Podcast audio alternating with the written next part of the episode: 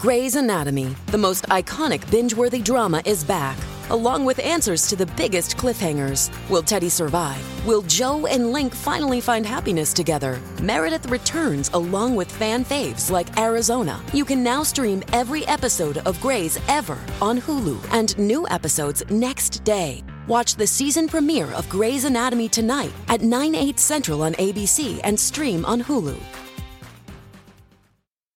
Hello and welcome to Conflicted, the history podcast where we talk about the struggles that shaped us, the tough questions that they pose, and why we should care about any of it. Conflicted is a member of the Evergreen Podcast Network, and as always, I'm your host, Zach Cornwell. Welcome to Episode 13, Pardon My French.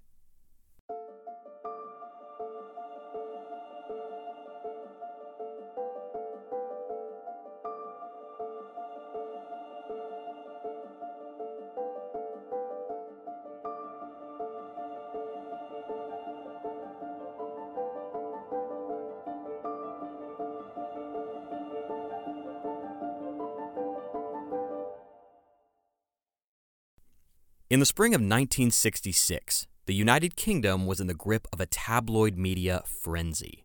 The murder trial of the century was about to begin.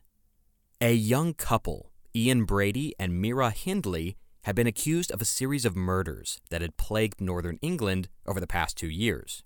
The emotions around this case were so intense that these defendants had to be placed in security boxes encased in a protective screen to shield them from any vengeful courtroom attendees. And their crimes were truly shocking. Together, this young man and young woman had allegedly tortured, sexually abused, and killed 5 children between the ages of 10 and 17, before burying their bodies in shallow graves across a span of isolated, windswept grassland, or moors. And that detail gave the case its famous name, the Moors Murders. Over the next 14 days, beginning on April 19th, the jury listened to the details of the case, and it was an absolute layup for the prosecution. They had a mountain of evidence. They had the bodies, they had the murder weapons, they had eyewitness testimony. They even had video evidence of one of the murders, which the young couple had themselves filmed for later viewing. But the prosecution had something else. Also within this massive body of evidence was a book, a very old book, one that had been written almost 300 years before, in Paris, amidst the violence and chaos of the French Revolution. The novel was called Justine, and it was infamous even in its own time. Napoleon Bonaparte himself called it, quote, "the most disgusting book that the most depraved imagination has ever birthed," end quote. This copy of the book had belonged to one of the accused killers, Ian Brady. He treasured it and read it often. But why would the prosecution include something like this? They had such a colossal amount of damning evidence, such incontrovertible proof of the couple's guilt. Why bother showing the jury some old book? What possible significance could it have? Well, the prosecution believed that a key to the twisted worldview of Ian Brady and Myra Hindley could be found within the novel's wrinkled pages. It was argued that this book had been a key inspiration for the killing spree that had left several innocent children dead. The prosecution read passages from Justine to the jury, and the scenes of sexual violence described in the novel and what had been committed in real life were remarkably similar. One could not help but believe that the killers had done their best to translate the brutal fantasies of the author into the real world. As historian Donald Thomas wrote, quote, "The defendants seemed not only indifferent to the charges against them, but almost to be acting under the immediate orders of some invisible spirit. His power was greater than any of the forces of law arranged against them. His name was mentioned, and his views were given as evidence.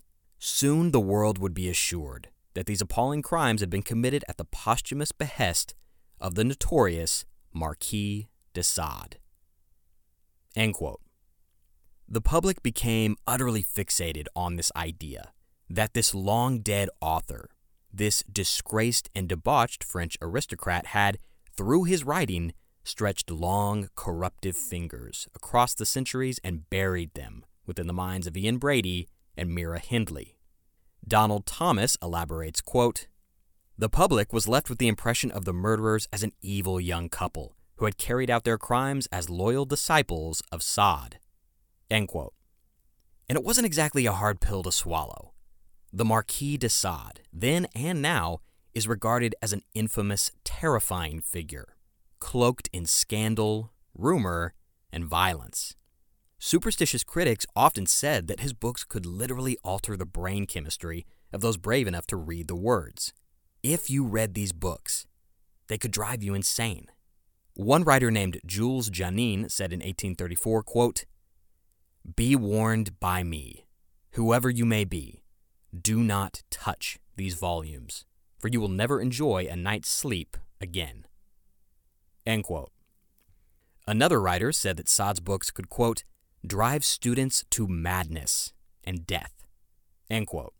These were books that contained, as historian Neil Schaefer wrote, quote, "horrors so shocking as to be almost beyond human imagination," end quote. There's actually one story about a girl who dared to read the Marquis de Sade's writing, and what she found inside horrified her so much that she immediately ran off to a convent and became a nun.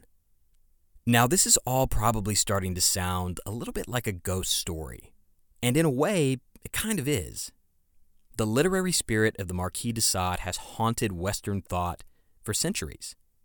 His name is literally a synonym for cruelty and perversion.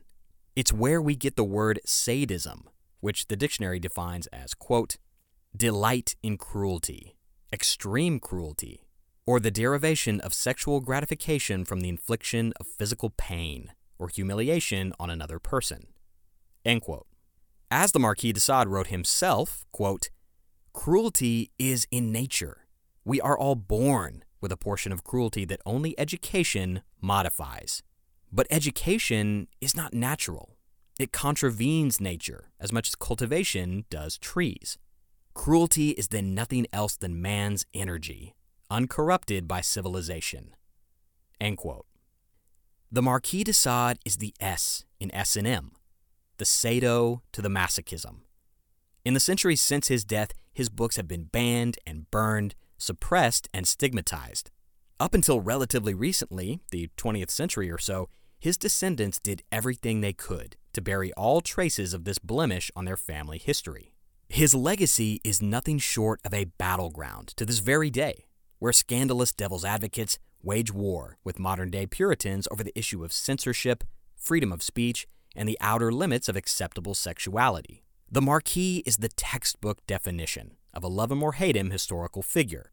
Many revere him.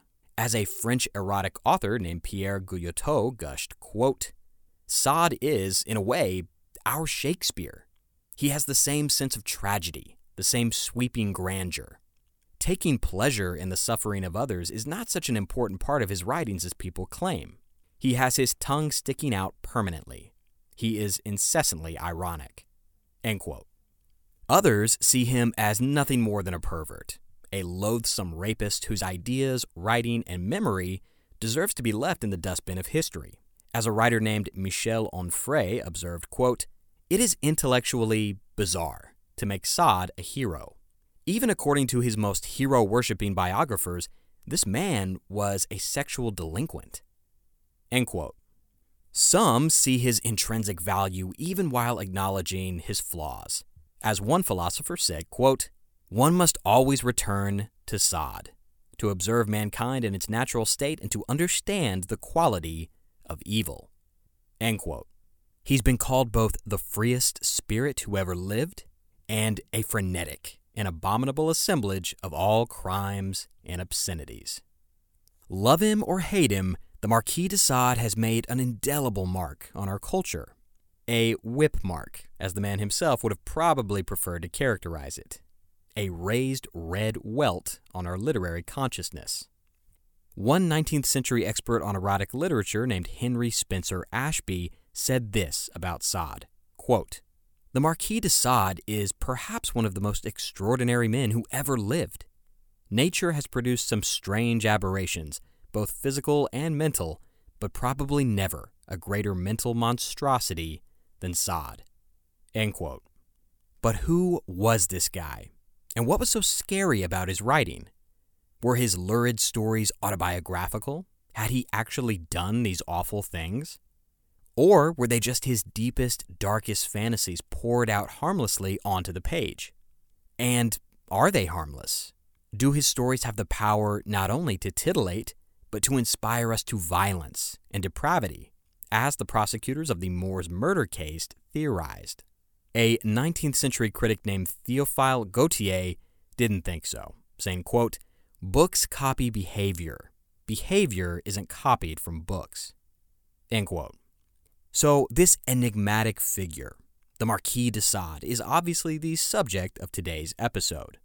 On this show, we usually discuss trends and wars and movements, how people inflict change on society.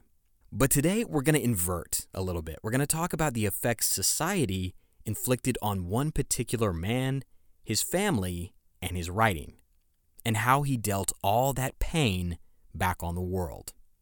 So let's go discover who the Marquis de Sade really was. Let's go find the man behind the monster.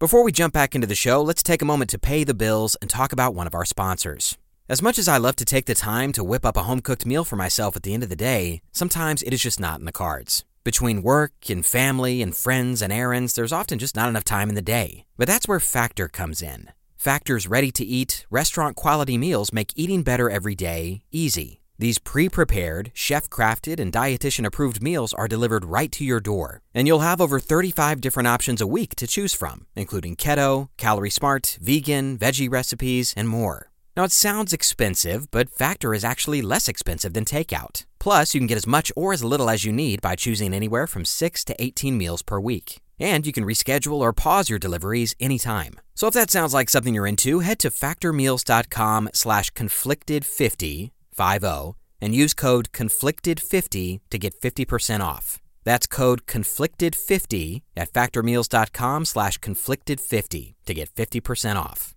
And now, let's get back to the show. In the year 1794, the city of Paris was convulsing with upheaval, violence, and paranoia. The French Revolution was in its 5th year, but to most Parisians, it must have seemed like the 50th. What had begun as a good-faith attempt to reform the French Empire into a constitutional monarchy with a king controlled and reined in by a representative assembly had accelerated exponentially and spun out into political chaos. Every year brought fresh transgression. Every day, the stack of bodies got higher and higher and higher. The French king, Louis XVI, was dead. His soft, lily-white neck had fallen under the heavy iron blade of the guillotine just a year earlier, in 1793, and many more had followed him. His wife, the famous Marie Antoinette, was executed shortly after him, then their friends and courtiers and connections, and in fact, the guillotine soon became very busy. The famously efficient death machine and its operators hungered most of all for blue blood, the aristocrats and royalists who'd come to represent everything wrong with France. Many were forced to flee the country, but Madame Guillotine was still hungry. The train of liberty and equality and revolution quickly jumped the tracks, and soon the high ideals of freedom and fraternity, which had defined the early years of the revolution, twisted and mutated into something else. As historian Neil Schaefer writes, quote, "On September 17, 1793, the National Convention enacted the Law of Suspects, under which revolutionary committees throughout France were empowered to arrest, try, and execute all suspicious persons. Treason was so broadly defined as to include gestures, laughter, and even presumed thoughts. The Terror now had a powerful machine with countless blades that would purge the nation, or so it was claimed, of bad blood." End quote. Thousands upon thousands were arrested under this law of suspects. Henchmen would show up at your door, search your house, and haul you off, and then throw you in prison, where you would await your eventual last kiss from Madame Guillotine. One of these prisoners was a man named Louis Sade. According to notes taken by his jailers, he was, quote, 5 feet 6 inches tall, hair and eyebrows gray blonde, forehead high and broad, eyes pale blue, nose medium, mouth small, chin round, face oval, and full, end quote. Louis Sade was no stranger to prisons. He had spent almost a third of his life in jail, but now, at the age of 54, it seemed he'd finally come to the end of his rope. Day after agonizing day passed as he waited for the moment of his execution, and what made it so much worse was the fact that the guillotine was in earshot of his cell, on the other side of a walled garden. Every day, he could hear the prisoners climb the steps, hear their last words, hear the pull of the rope and the fall of the blade, and the thud of something wet into a wicker basket. At the end of every day, the executioners would empty huge wooden buckets of blood, vats of it, into the drainage ditches nearby. And it smelled so bad that the entire neighborhood actually complained. More than 1,800 times, Louis Sade listened to this ritual over the course of a month, and it nearly drove him insane. Louis Sade had a lot of time to think and reflect during that month. He was old, half-blind, obese, and sick, but according to one person who saw him, quote, the tired eyes still held a certain brilliance and acuteness, which shone from time to time like a fading spark on a dead coal, end quote. Louis waited every day for his name to be called, for the moment of his death to come. Louis Sade, enemy of the Republic, you are sentenced to die, they would say, and off with his head. But Louis was not his real name. His true name had been given to him half a century earlier, and he must have entertained thoughts of screaming out his title once he finally ascended the scaffold for all the rabble to hear. My name, he would say, is Donatien Alphonse Francois, the Marquis de Sade. The Marquis de Sade was born and raised in a very different world than the one he found himself inhabiting in 1794. In place of dank prison cells and rivers of blood, there were towering chateaux and goblets of sweet French wine. Sade was born in 1740 into a cradle of luxury, a member of one of the oldest aristocratic families in France. He was old money. And when I say old money, I mean old money. The Sades could trace their lineage back 400 years to the 13th century. They had power and influence, and it wouldn't have been out of the question for a member of the Sade family to spend the occasional afternoon hunting with the King of France himself. It's almost impossible to fully convey just how different pre-Revolution France was from post-Revolution France. Sade's childhood was firmly nestled in the heart of old-school aristocratic Europe. This was the heyday of courtly intrigue, opulent aristocrats, and free-thinking decadence. Sex, wigs, and rock and roll. Donatien de Sade, the Marquis, described his childhood this way, quote, born in Paris in the bosom of luxury and plenty, I believed from the time I could reason that nature and fortune had joined together to heap their gifts upon me. I believed it because people were foolish enough to tell me so, and this ridiculous prejudice made me haughty, despotic, and angry. It seemed that everything must give in to me, that the whole world was to flatter my whims, and that it was up to me alone to conceive and satisfy them, end quote. Looking at his life on paper, Sade seemed to have everything, but something was conspicuously absent. His parents, especially his mom. Sade's mother had no interest in raising her son. Her passions were not for motherhood, but for climbing the rungs of French high society. The rigors and frustrations of parenthood were just not a priority. Little Donatien came out of his mother's womb and was immediately swallowed up by a veritable army of nurses, servants, and valets. His mother, for all intents and purposes, was gone, off wining, dining, and traveling.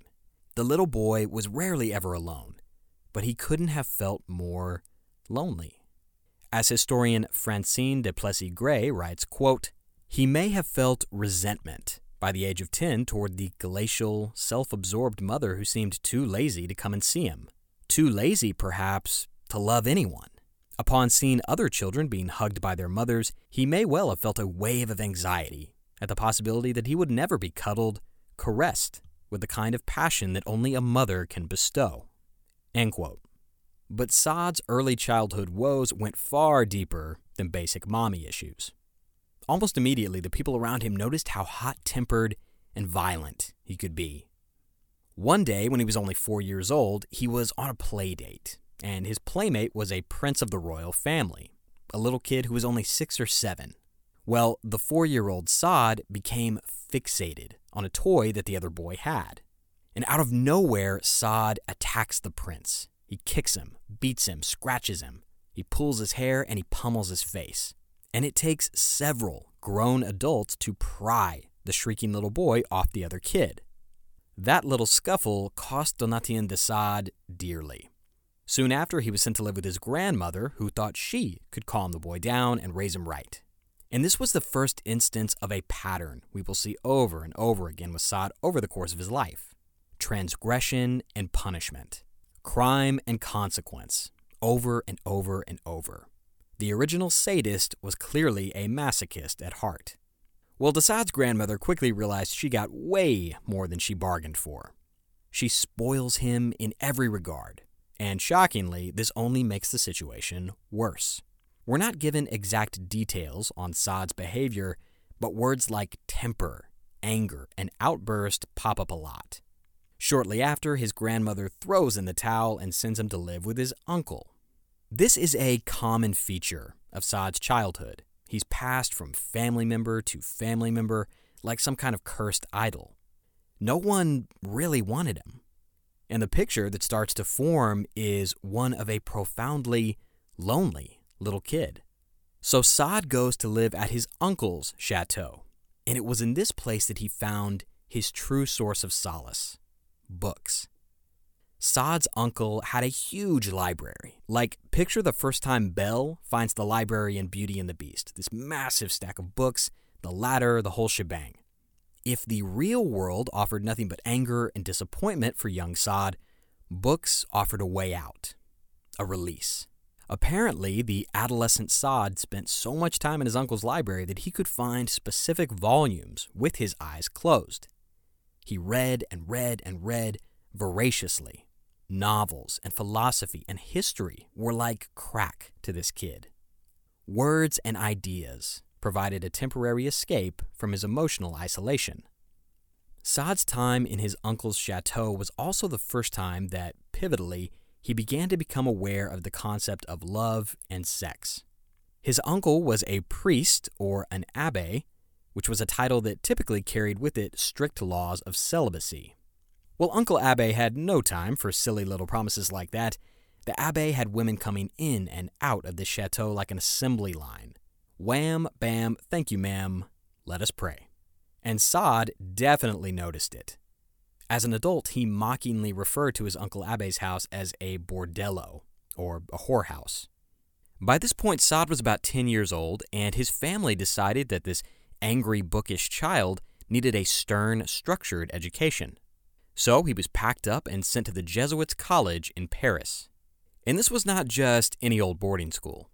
As historian Francine du Plessix Gray describes, quote, "It was the most prestigious and rigorous educational institution of its time, and its 3,000 students included the offspring of France's most powerful families." End quote. Under the famously strict tutelage of the Jesuits, young Sade would have his first encounter with something that would become an obsession for the rest of his life: whipping, beating, and caning. The Jesuits were big believers in corporal punishment. It was literally in the instruction manual, called the Instruction Manual for Christian Schoolmasters. Quote, "The rod is necessary. It produces good behavior and must be used." End quote. If a student messed up or got into trouble, they were beaten with a heavy rod on the ass repeatedly in front of the entire student body. Sade must have seen this happen many, many times while he was enrolled in the school, and something about it wormed its way into his brain. He decided he kind of liked watching these punishments. And even more startling to him, he kind of liked receiving them too.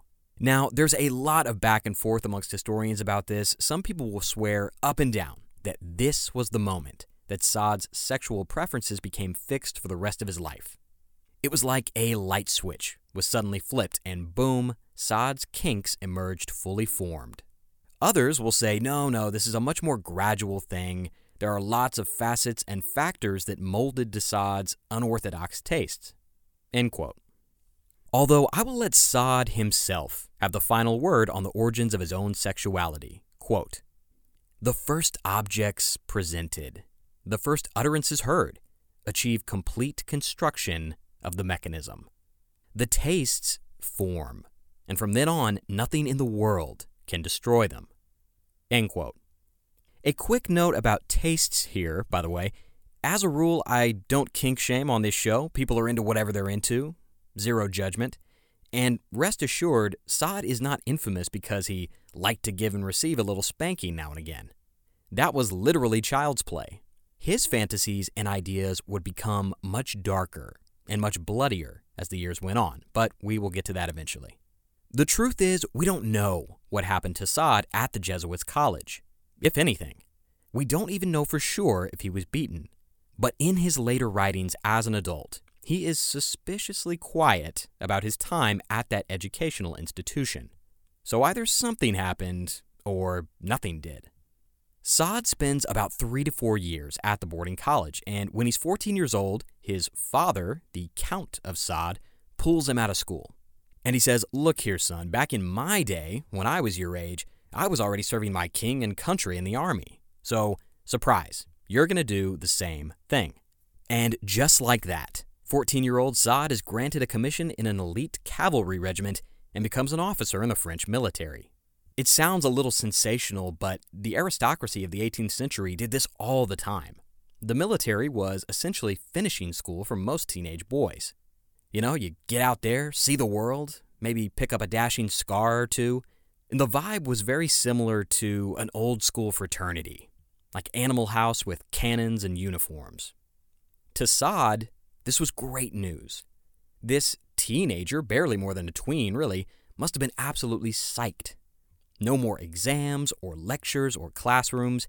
He'd get a dazzling, handsome uniform, a beautiful horse, and a sword and a pistol. Ladies love a man in uniform after all. So to Sade, this was super cool. Every teenage boy's dream. Well, Sade's time in the army was destined to be much more than just pageantry and parades. Because in the same year, France decided to throw bows with some other formidable European powers, Great Britain and Prussia. Before he'd even broken in his new cavalry boots, Donatien de Sade realized he was going to war. The 7 Years' War, to be precise. And Sade really comes out of his shell in the army. For whatever reason, it just suited him perfectly. And it's at this point in his life, when he's slowly becoming an adult, that we see a remarkable transformation. The quiet, sulking bookworm goes into the military cocoon and becomes a swaggering, charming rake. At 18 years old, he was, according to most sources, head-turningly handsome, with curly blonde hair, pale blue eyes. The ladies absolutely loved him. Sade the Womanizer was born. And this is when we start to get actual letters written by the man himself, and we get a sense of his personality in his own words. And of course, it's very fitting that most of it involves sex. As he wrote while stationed in Germany, quote, "I was told that to learn a language well, it was necessary to sleep regularly with a woman of the country. Convinced of this maxim, I equipped myself with a nice fat baroness, 3 or 4 times my age, who educated me very nicely. After 6 months, I spoke German like Cicero." End quote. Sade's reputation as a charmer and a womanizer continued to grow. His commanding officer wrote to Sade's father, quote, "Your dear son is doing marvelously. He is friendly, easygoing, and amusing. We're taking good care of him. His little heart, or rather his body, is furiously combustible. German girls, look out. End quote. But it wasn't all Prussian cougars and chasing tail for Captain Donatien. This was a war after all, and in that Sade excelled as well. His temper and anger, what he would have euphemistically called passion, could be weaponized into something very useful on the battlefield. When push came to shove, Sade was not just some pampered aristocrat who would hide in a command tent. He exhibited genuine courage, as he remembered, quote, "War began, and dare I say, I fought well," end quote. His superior officer agreed, noting that Sade was, quote, "quite deranged, but very brave," end quote. Despite his valor, his good looks, and his talents with women, Sade still felt very lonely in the army. He didn't really have anyone that he considered a true friend. He also started to realize that he didn't like people very much, at all. As he wrote in a letter to his father, quote, "I have few friends, perhaps none, because I know no one who is truly sincere and would not sacrifice you 20 times over for the slightest advantage. Whom can we trust anyhow? Friends are like women. When put to the test, the goods often prove defective." End quote. Yes, even at a young age, Sade was a budding misanthrope and misogynist. When the Marquis de Sade was 22 years old, the 7 Years' War ended. Brave soldiers like Sade had done their best, but France had ultimately lost. It had been absolutely humiliated by Great Britain and Prussia, and the consequences of losing this international scuffle were disastrous for the reputation of the French monarchy. France lost all of its North American colonies and saw its global power significantly diminished. The seeds of discontent that would eventually explode into the violence of the French Revolution had been planted. But the 22-year-old Marquis de Sade couldn't have been more oblivious to the growing tenor of unrest in his country. He didn't know it, but an expiration date had been stamped on his opulent, privileged existence, and maybe even his life. But for now, he was in his prime, and it was time to lick the wounds of defeat, and maybe lick a little something else, as only an aristocrat's son knows how. It was time to party. As Sade's father wearily complained, quote, "He's as wild as the wind, and avid only for pleasure," end quote. Sade loved the big city, and there was no bigger city than Paris. France's famous metropolis quickly became Sade's favorite hunting ground. This is how one aristocrat described the city at the time, quote, "Frivolity still reigns, appearances still rule. Pleasure is still what people seek, and boredom is what they find. Luxury is what they display, and misery is what they feel. People are looking to forget their misfortunes, yet still it is better to be miserable in Paris than happy in the provinces. And they are right who say that Paris will not make you happy, but will prevent you from being happy anywhere else." End quote. In other words, there was nothing quite like Paris. Well, the young Marquis found more than his fair share of pleasures and distractions in the City of Lights. Basically, the Marquis de Sade goes full playboy. Picture the Wolf of Wall Street, and you might have a conservative idea of his shenanigans. All of this exasperated his father, who grumbled, quote, "My son never misses a ball or a play. It is infuriating," end quote. Sade was spending extravagant amounts of money, chasing pretty young actresses during the day, and creeping into seedy brothels at night. He was a dashing 22-year-old with a metric ton of privilege, seemingly immune to consequences, and flush with a ravenous appetite for everything life had to offer. But while Sade was living it up in Paris, his father, the Count of Sade, was making other plans. For years, the elder Sade had been guarding a dirty little family secret. They were broke. So how did that happen? Well, navigating the French aristocracy, climbing the ladder, gaining favors from the king, incurred some seriously hefty price tags. You know, this was a world that was all about appearances and excess. To be taken seriously, you had to have the best clothes and the best food and the best houses. And that sucked the Sade family fortune bone dry. But the father had a solution. and the solution lay in the son.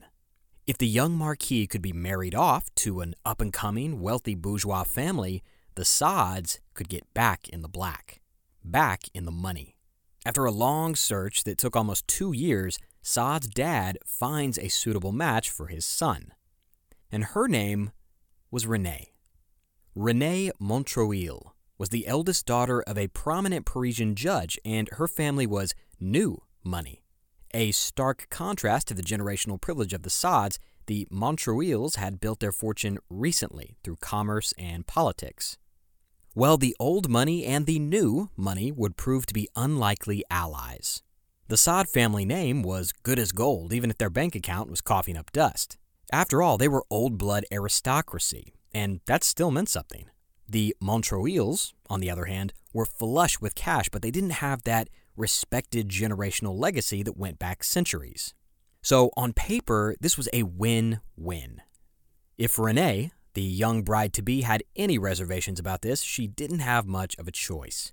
None of the young French women in her position did. Arranged marriages happened all the time. As historian Maurice Lever writes, quote, "Girls were handed over to strangers and told to behave like ladies, but really they were pawns in a game of ambition and profit, tokens in a traffic of influence, a quest for preferment and wealth." End quote. Renée had never met the young man that she was about to marry, and she must have been incredibly nervous. Renée was somewhat of a black sheep in her family. Historian Maurice Lever describes her in this way in his biography of Sade, quote, "She had a soldier's demeanor and no attempt at elegance. She wore old clothes, old shoes, and put on heavy gloves to split wood. Yet her judgment of others was sound, and her writing lively, colorful, and often picturesque." End quote. In other words, Renée was a bit of a tomboy, but a sensitive, honest soul with very few pretensions. And she was not exactly thrilled to be marrying this young Marquis with a rakish reputation. And she didn't think highly of old money aristocrats at all, once describing them as, quote, "a bunch of riffraff, the most successful of whom are the most fraudulent," end quote. But it wasn't up to her. And in the end, the tomboy married the playboy on May 17, 1763. On that day, Renée met her new husband for the very first time. A vivacious, handsome young man with blonde hair and pale blue eyes. At the time, she probably thought she'd hit the jackpot. Well, she had not. The Montreuils, in their desire for a higher social standing, had just swallowed a poison pill. The Marquis de Sade's father had swindled them. This charming son-in-law that the Montreuils had acquired would cost them dearly over the course of their lives. Not only money and trouble, but heartache and pain. Sade's father gloated in a letter, quote, "These are good people whom my son will be quite happy with. As for me, what makes up my mind is that I'll be rid of the boy, who has got not one good quality and all the bad ones. I pity them for making such a bad buy, someone capable of all sorts of foolishness, and I have done things to get rid of him that I would never have done had I loved him tenderly. I do not think I can pay too much for the pleasure of never hearing about him again. I cannot help feeling pity for them on the acquisition they have just made."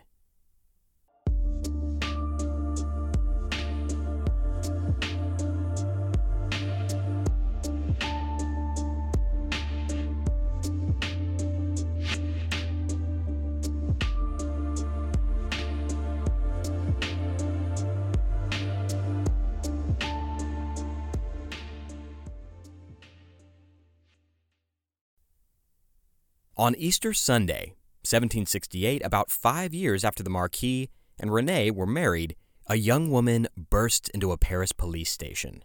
One look at her and everyone can see she is terrified. Her eyes are wide, she's jumpy, her clothes are disheveled, her hair's a mess, and she also appears to be bleeding from her lower back. This woman's name was Rose Keller. She was a 36-year-old German immigrant, and she didn't speak French very well, but the police officer could tell she was clearly rattled. She'd been accompanied to the police station by several local women who'd found her running frantically along the side of the road. Once the woman stopped shaking and managed to calm down a little bit, she told the room of people what had happened to her over the course of the day. Rose Keller was essentially a homeless woman, and that Easter Sunday she'd been begging, asking for charity outside a church at the Parisian Place des Victoires. At around 9 a.m, she heard someone call out to her. She looked across the street and saw a young, well-dressed gentleman leaning against a statue of Louis XIV. He was wearing a long gray coat and wore a hunting knife on his belt. He had pale blue eyes. And the gentleman says something like, "Hey there, you look like you could use a little extra money. How about we go back to my place?" Well, Rose Keller wasn't much of a French speaker, but she knew what that meant. And she says, "Look, I'm not that kind of girl. No thanks." The gentleman smiles and says, No, you misunderstand me. God, how embarrassing. All I meant was that I'm in need of a housekeeper, and if you come back to my house and tidy it up for me, I'll pay you very well." Rose Keller's inner alarm bells must have been ringing, but she looks at this guy with the nice clothes and the fancy knife and the handsome face, and she sees dollar signs. And for a little afternoon cleaning, totally worth it. So she says, "Okay, I'll clean your house." "Wonderful," says the gentleman. He claps his hands, a carriage rolls up, and the two hop inside. The carriage rumbles over the Paris cobblestones, out of the city, and onto the dirt paths of the countryside. Eventually, they arrive at a little cottage, and the gentleman takes her hand and leads her inside. He lights a candle and says, quote, "Follow me, my love," and he takes her downstairs into a small, dimly lit room. The candlelight flickers across the walls, and Rose Keller starts to see what's hanging on them. Whips, switches, flagellation instruments of multiple sizes and shapes. Then the gentleman says, quote, "Undress." Rose Keller replies, "What for?" "For fun," he says. Rose Keller, despite her fear, says defiantly, quote, "I would rather die," end quote. Something dangerous flashed in the gentleman's pale blue eyes, and he responded, "If you don't undress, I'll kill you and bury you in the garden. Now, what's it gonna be?" Many hours later, at the police station, a doctor examined Rose Keller's lower back. She had been whipped several times with a cat-o'-nine-tails or a birch rod. She also claimed that the gentleman had made little cuts on her backside with a knife and poured hot red wax into the wounds, although the doctor couldn't find any evidence of that. And the doctor asked, had he done anything else to her? Had she been raped? "No," she said with a confused shrug. To paraphrase her testimony, it was this theatrical descent into the downstairs room, the reveal of the whips, the undressing, and then he pushed me down on the bed, tied me up, and whipped me. I couldn't see what was happening behind me, but then I heard him make a noise, and he was done. The gentleman wiped the sweat off his brow, disappeared into another room, and came back with snacks and wine, like nothing ever happened. He rubbed an ointment on the welts on my back.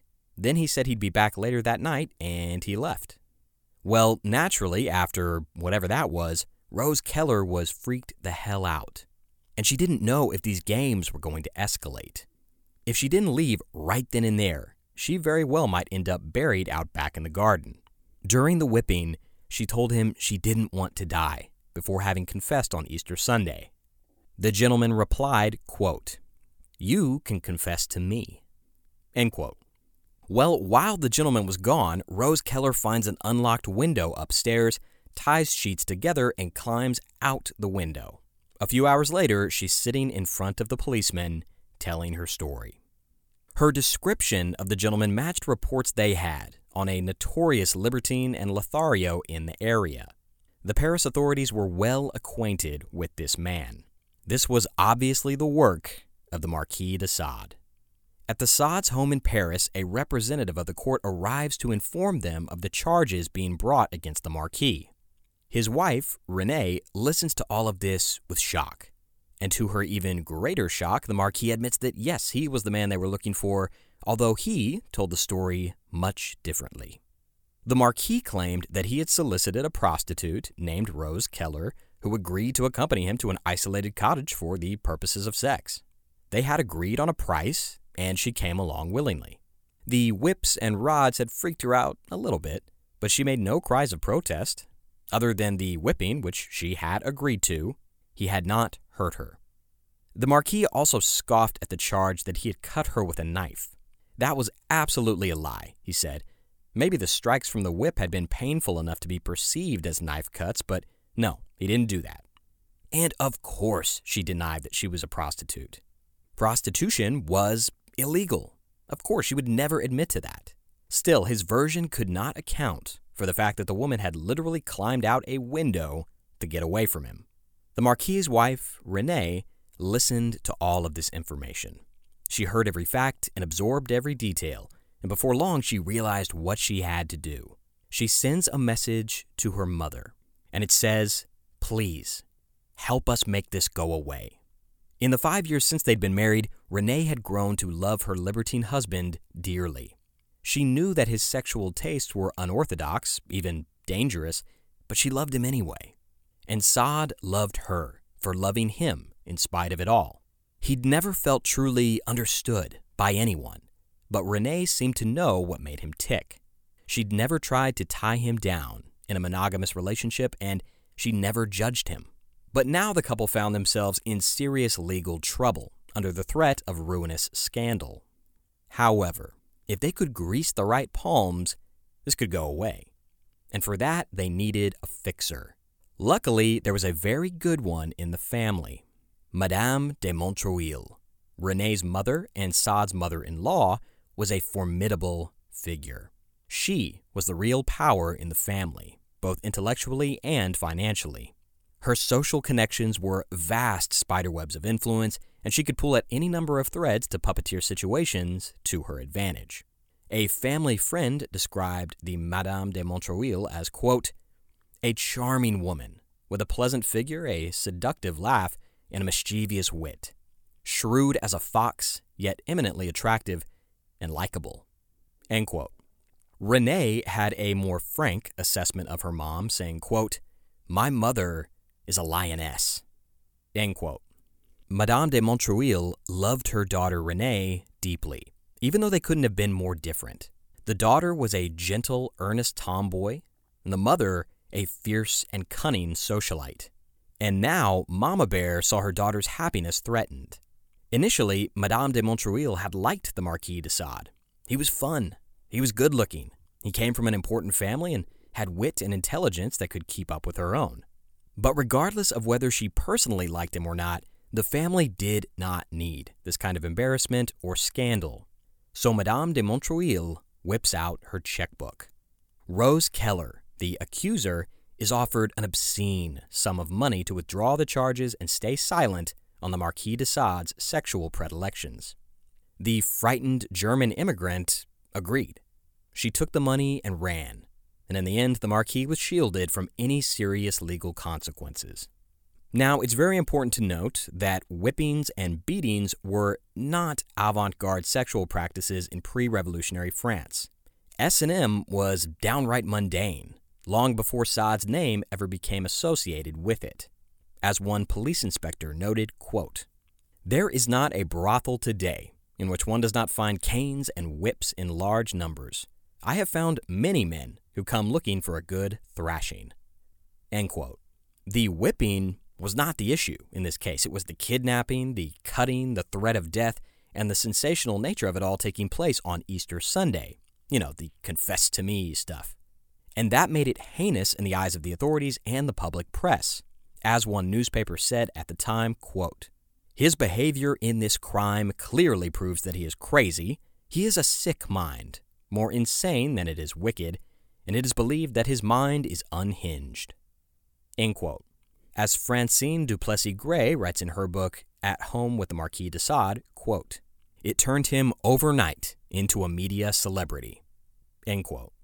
And what did Sade himself think of all this ruckus? He thought it was ridiculous, overblown nonsense. He complained, quote, "I am a libertine, but I am no criminal and no murderer," end quote. People did this kind of kinky stuff all the time, so why was he the target in a society as debauched as Ancien France? Furthermore, as a member of the aristocracy, he considered himself above the law. Why should anyone care if he drew a little blood on some homeless hooker?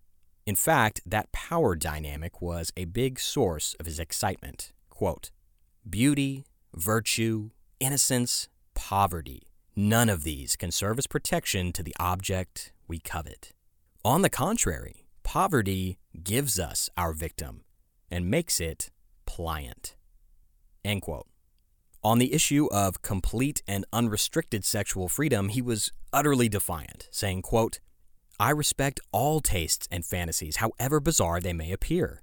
It is only by enlarging the scope of one's tastes and one's fantasies, by sacrificing everything to pleasure, that the unfortunate individual called man, thrown despite himself into this sad world, can succeed in gathering a few roses from among life's thorns." End quote. His mother-in-law, Madame de Montreuil, did not share his dismissive, freewheeling attitude or his philosophical musings. Frankly, she was tired of his bullshit. She wrote, quote, "Such hidden infidelities are an offense to his wife and to me. But this public misbehavior will do him irreparable harm if it becomes known. When I am working so hard to use my friends for his advancement and benefit, when he is indebted to his wife and to us for hushing up an affair that might have ruined him forever and earned him years in a dungeon, these are the tokens of gratitude we receive. We are not always masters of our hearts, but we can always be masters of our behavior. And it is on the basis of our behavior that we are judged. He is taking too much advantage of my patience." End quote.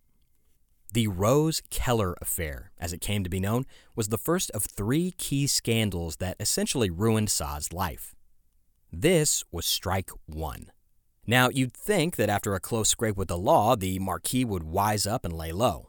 But the truth was, this guy was a compulsive pleasure seeker, a dyed-in-the-wool sex addict, completely oblivious to the harsh reality of cause and effect. And it led him down a very dangerous road. At the end of the day, he couldn't help but get himself into trouble. As Maurice Lever wrote, quote, "Drama was as necessary to Donatien de Sade as the air he breathed." End quote. Strike two happened years later in 1772. The Marquis de Sade was traveling, as he often liked to do, and one hot summer weekend he found himself in Marseille, which is a gorgeous port city in the south of France. It was a Saturday, and the Marquis decided that he wanted to have a little fun. So he asks his servant, a man named Latour, to go round up some young prostitutes for an orgy.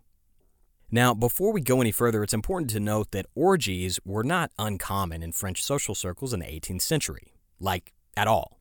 The deep tradition of true love and monogamy that defines our own society just was not there. People did this all the time, and they did it without getting themselves into trouble with the law. But Sade had a talent for cranking things to 11 and ripping off the knob.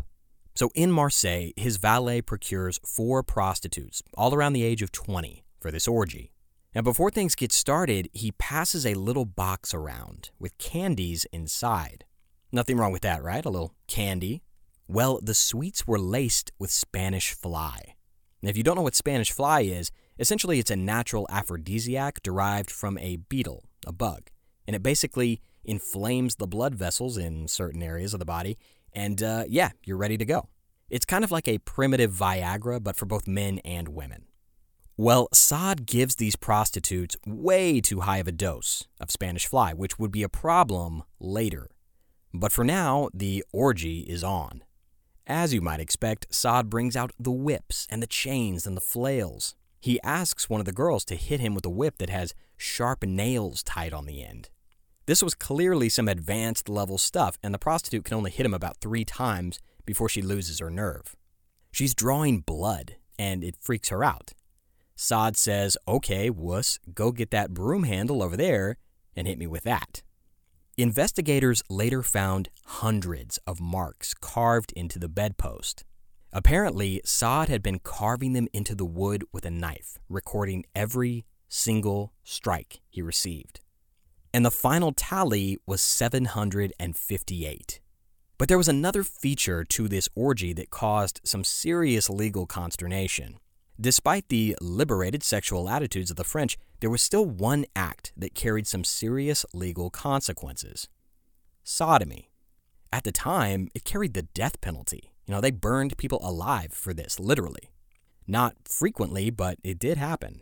Well, this legal statute was a huge inconvenience for Sade, because sodomy was literally his favorite sex act. Both with women and with men, giving and receiving, Sade was bisexual, and anyone who expressed a pearl-clutching attitude about that earned nothing but an eye roll from the libertine Marquis. And here's what he had to say about his bisexuality, quote, "Like a resident of Sodom, I play the woman with a man.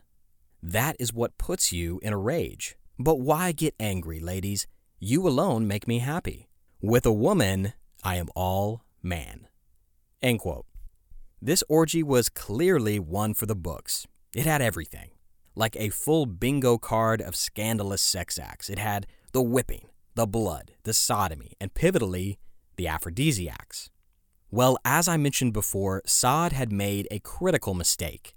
He'd given the girls way too high a dose, and they start getting sick. The next day, after Sade and his valet Latour are long gone, the girls start feeling terrible. Sweats, fever, chills. They can't even get out of bed, and then they start throwing up black bile. For weeks, some of them hover dangerously close to death, but to everybody's relief, they recover.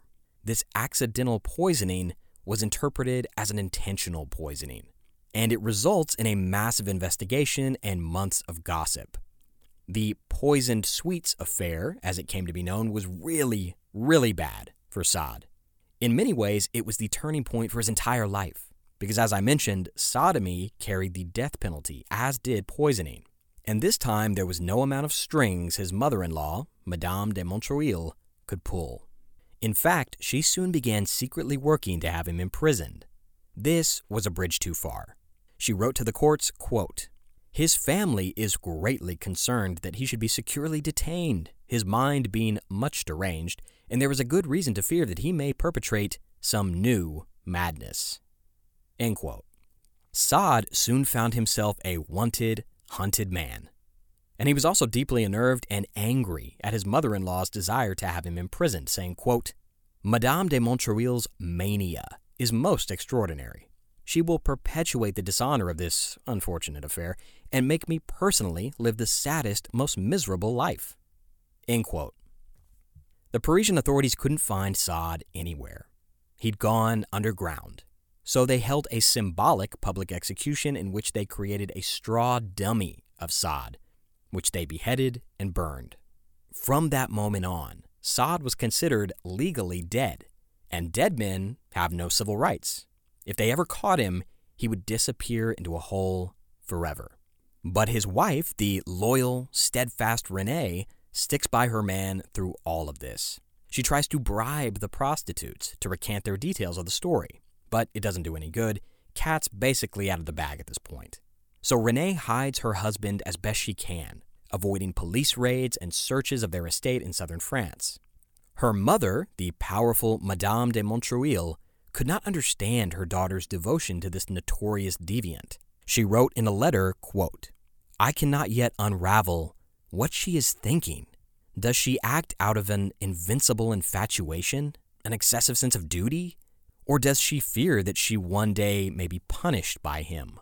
No matter what happens, she never utters a single complaint. She would allow herself to be chopped up into pieces before she would agree to anything she believed might hurt him.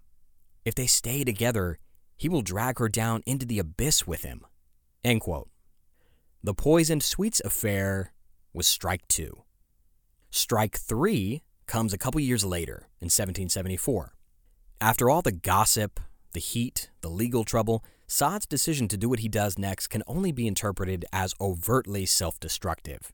As Francine du Plessix Gray writes, quote, "This is the point at which Donatien de Sade's quest for pleasure crosses the line between obsession and some kind of dementia. Broke, hunted by police, an outlaw, he now chooses to hold his most extravagant, outrageous bacchanal to date." End quote. The Marquis de Sade had a chateau in the south of France, a castle essentially, and in the winter of 1774, the Marquis and his wife Renée disappear into this fortress, away from the prying eyes and wagging tongues of French high society. But before they begin what would be a months-long period of isolation, Sade hires 6 servants to stay with them over the course of the winter. All of these servants are 15-year-old girls whom Sade personally chose for their physical beauty. They entered the chateau with promises that they would be paid lavishly. For 6 weeks, no one was allowed in or out of this fortress, and every day after 3 p.m., all the doors and the gates were locked tight, and the lights inside the house went dark. People in the local area could only guess what kind of depraved nocturnal activities were happening in the lair of the infamous Marquis. Eventually, people start asking questions. Madame de Montreuil had her suspicions as well, saying, quote, "In his chateau with her," meaning Renée, "he is invulnerable and totally secure and permits himself whatever his heart desires." End quote. The parents of these adolescent servants soon realize that this is more than just a seasonal gig. They hadn't heard a peep out of their daughters in weeks. So they start petitioning the local government to intervene. Eventually, the 6 teenage girls emerge from the Château de Sade. Several have visible marks, wounds, and scars. One is pregnant. All souvenirs from the violent sex games of the Marquis. For 6 weeks, the Marquis de Sade had been the stage manager of a cast that he himself had assembled. He'd used his isolated chateau as a personal playground to indulge his fantasies and satisfy his appetites. The truth is, no one knows exactly what happened inside. The girls wouldn't talk specifics, and insisted that they'd been treated more or less fine. But everyone else could draw conclusions, and that was enough to finally push the Marquis past the point of no return. Strike 3. At first glance, this last scandal sounds very sinister, but compared to the other 2 scandals, there's not a lot written about what actually happened in the chateau. The girls just wouldn't talk. The previous 2 scandals, Rose Keller and the poisoned sweets, are exhaustively documented by historians. Writers can and do break down literally every detail of these orgies and encounters moment to moment. Every bump, grind, whip, and moan, which I have spared you from. You're welcome. After all, this is a history show, not Penthouse Forum, but this 3rd scandal is barely documented at all. The fallout is, but what actually happened inside the rooms of the chateau is not explicitly mentioned in any primary source, letter, or court document. And we'll probably never know what actually happened. But the fallout was intense. One girl's father actually tries to kill Sade, which, honestly, understandable. One morning, he marches into the chateau and aims a pistol 2 inches in front of the Marquis's chest. Then he pulls the trigger. A big noise, thick belch of smoke, but nothing happens. The bullet was a misfire. This incident deeply rattled the Marquis. For so many years, he'd pushed and pushed and pushed the envelope. He'd even come to enjoy the attention and his own dark reputation. As he said to his lawyer, quote, "I pass for a werewolf in these parts. Poor little chicks with their words of terror." End quote. Not that this bad reputation wasn't extremely inconvenient. He complained, quote, "If anyone so much as whips a cat in this province, they'll say, it's the Marquis de Sade who did it." End quote. But after the scandal of the little girls, as it came to be called, the Marquis realizes he's at the end of his rope. So he goes on the run again. He disappears to Italy for several months, and he pops up randomly here and there across southern France. But then the Marquis gets some very bad news. His mother, the estranged, distant mother who had no interest in raising him, was dying.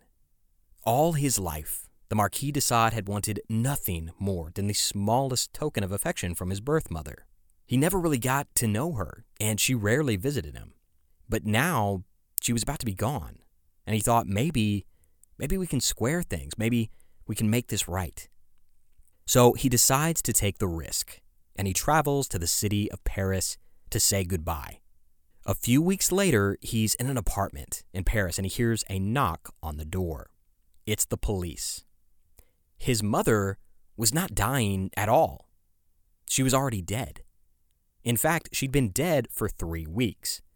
The delayed news had been part of an elaborate trap to flush him out, set by none other than Madame de Montreuil, his mother-in-law. In 1774, at the age of 34, the Marquis de Sade disappears into a towering French prison called Vincennes. He would spend roughly the next 13 years of his life behind bars, or, as the contemporary euphemism went, quote, admonished behind the bar, end quote. And what came out of that prison would chill bones and arouse passions for centuries to come.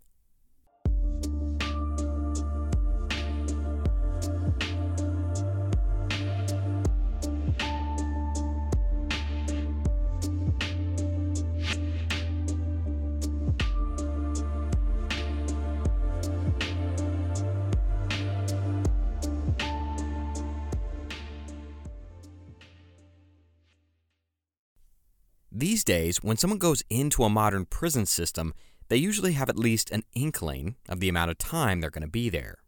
A judge will say, for the crime of X, you are sentenced to the punishment of Y. You may not be happy about it, but you have a pretty firm idea of how long you're going to be cut off from society. We take that certainty for granted, but the psychological benefit of that is huge, because it means there's a light at the end of the tunnel. A defined endpoint for your pain, something to work towards, something to look forward to. It means there is life after this. Well, when the Marquis de Sade was marched into his new home, the impregnable citadel of Vincennes prison, he had no clue when he'd be getting out. He had no clue if he'd ever get out. In fact, he hadn't even been officially convicted of a crime. In her quest to put her deviant son-in-law behind bars, Madame de Montreuil had secured an important legal document from the King of France. It was called a lettre de cachet, which is just French for sealed letter. Well, a lettre de cachet allowed you to imprison someone indefinitely, not for what they had done, but for what they might do in the future. No trial, no jury, no verdict, no legal process whatsoever. The lettre de cachet was a hugely corrupt aspect of the French justice system that allowed wealthy or influential families to make problematic family members disappear. It was a blank check from the highest authority in the land to completely destroy anyone who was inconvenient to you. And that was exactly what Madame de Montreuil intended for the Marquis de Sade. She was going to throw away the key and never look back. Maybe then her daughter, Renée, would be able to move on and let go of her toxic husband. Madame de Montreuil wrote in a letter, quote, "The man has been arrested and locked up in a fortress near Paris. So now I am at peace, and I believe everyone will be happy." End quote. She tried to rationalize what she had done in a letter to her daughter Renée, saying, quote, "He certainly did what he did. If he did it in full possession of his senses and in cold blood, he certainly deserves, at the very least, to be prevented from doing it again. It is therefore necessary that some years pass to calm his blood, cool his imagination." End quote. But to Renée, this was an unspeakable betrayal. She said, quote, "I cannot forgive her for having him arrested." End quote. Under the legal power of the lettre de cachet, Sade was thrown into the bowels of the prison that would be his home for the next decade, for the rest of his life, as far as he knew. And here's how one inmate described the experience of entering that prison, Vincennes. Quote, "The iron doors turn on their enormous hinges, and the vaults echo this unhappy harmony. A narrow, steep, tortuous staircase prolongs the march and multiplies the detours. Vast rooms are crossed. The trembling lamp, which scarcely pierces this ocean of gloom and allows one to see everywhere locks, bolts, and bars, increased the horror of such a spectacle and the terror it inspires."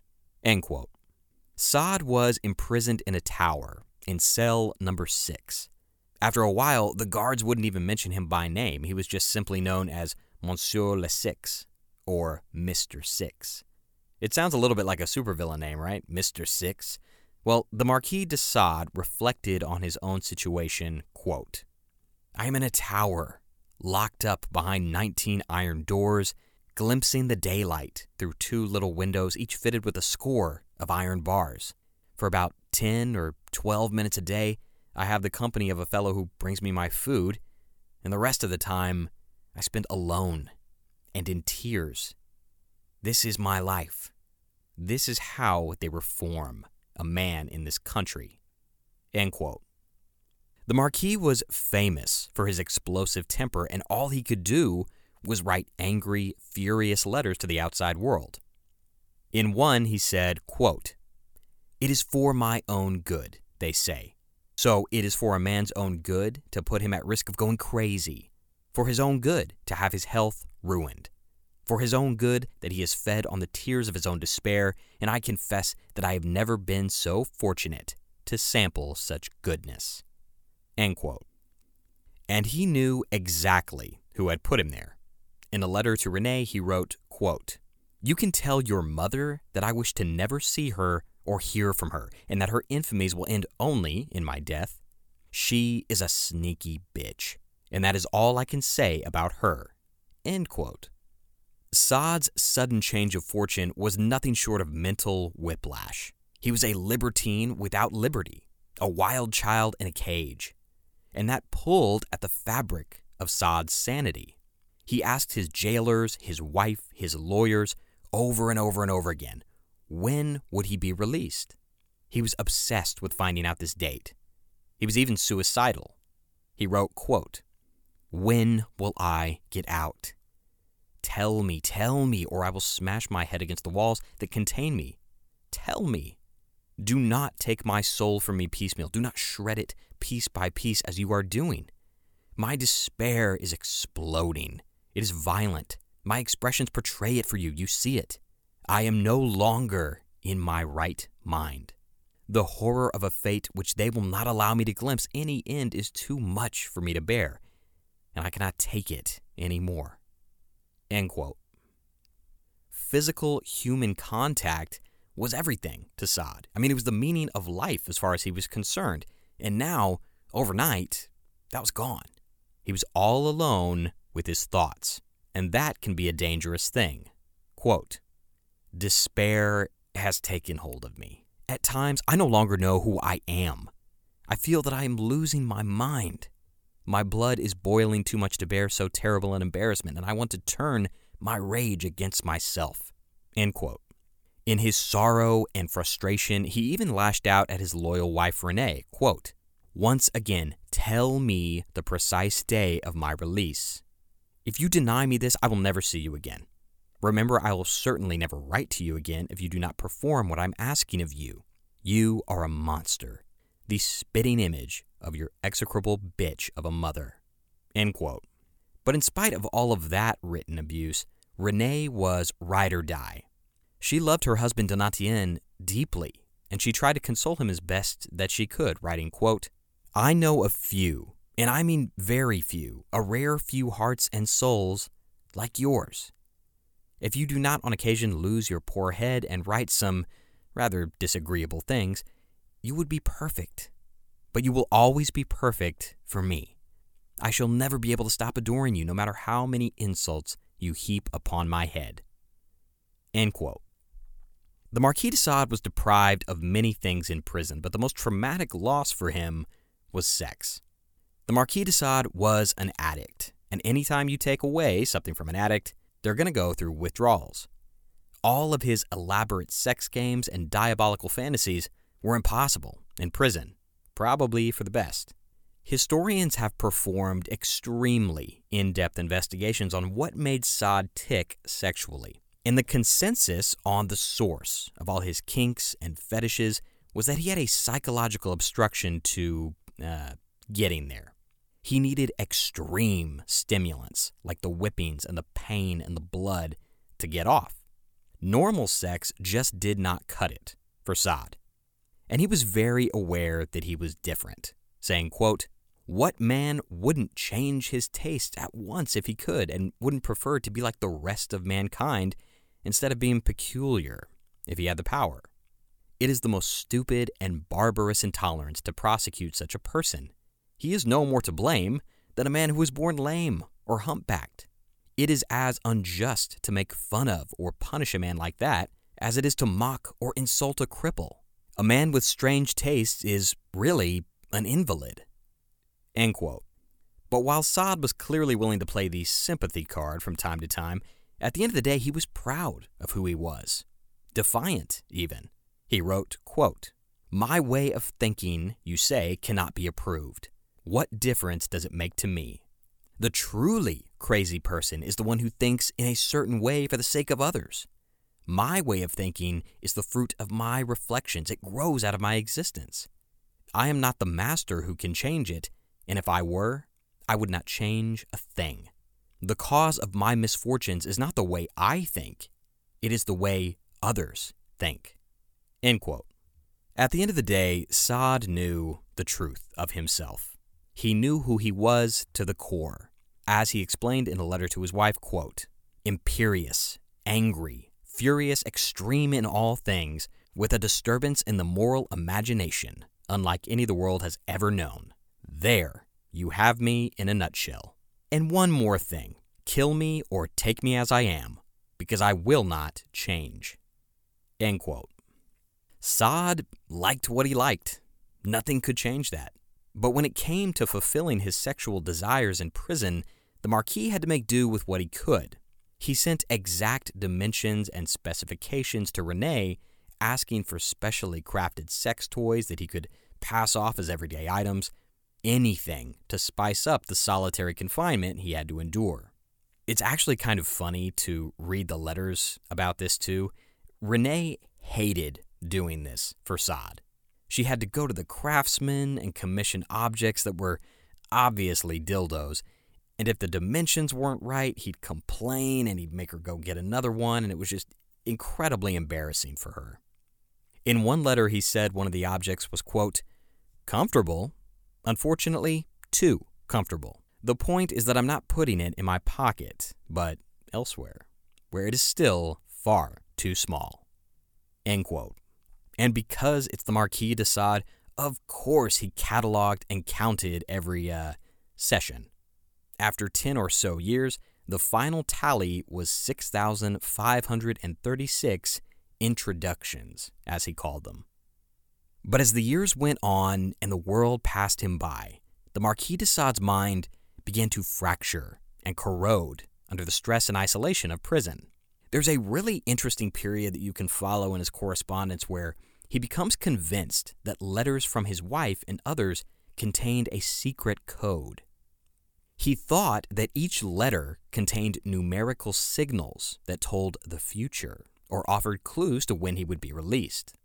It was all in his own head, but he believed that he could derive special significance from the exact number of paragraphs, the lengths of sentences, the dates mentioned, and he added them up and multiplied them, trying to find some hidden meaning. Here's one example of that in a letter to Renée, quote, "I'm constantly finding marks on every 36 lines. I was hopeful that it meant 36 weeks, but what do they mean? Maybe they refer to months?" End quote. And no signal was too much of a stretch. In another letter, he wrote, quote, "Recently, because you wrote a 23, my walk was shortened. 2 to 3 p.m. was all I was allowed, and that makes 23. End quote. This is obviously the product of a mind under extreme duress. Renée insisted, quote, "As for signals, I tell you once and for all that I have never sent you any." End quote. The Marquis eventually snaps out of this obsession, and he apologized, quote, "I think I fell victim to some sort of madness." End quote. The Marquis was losing it, and he knew it. The weeks, the months, and the years in prison pass. and they begin to take a toll not only on his mental state, but his physical health. Sade gains a massive amount of weight. He was barely allowed out of his cell for any amount of exercise, and so he put on a lot of pounds.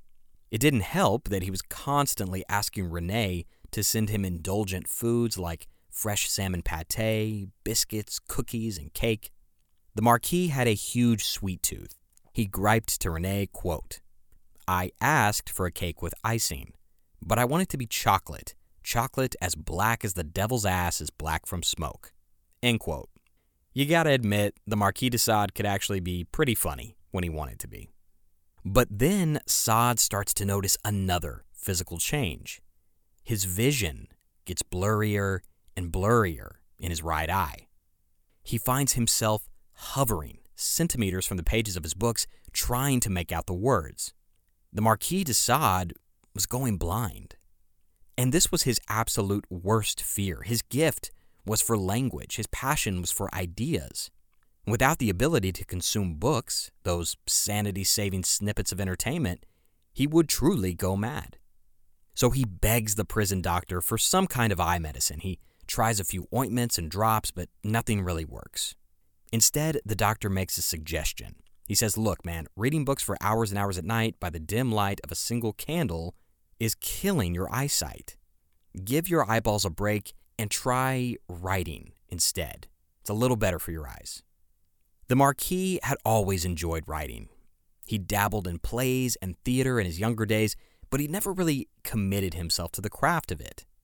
But now, at the lowest point in his life, at absolute rock bottom, Sade discovers his true passion, something more exciting and liberating than all the orgies, parties, and high-class hookers in the world.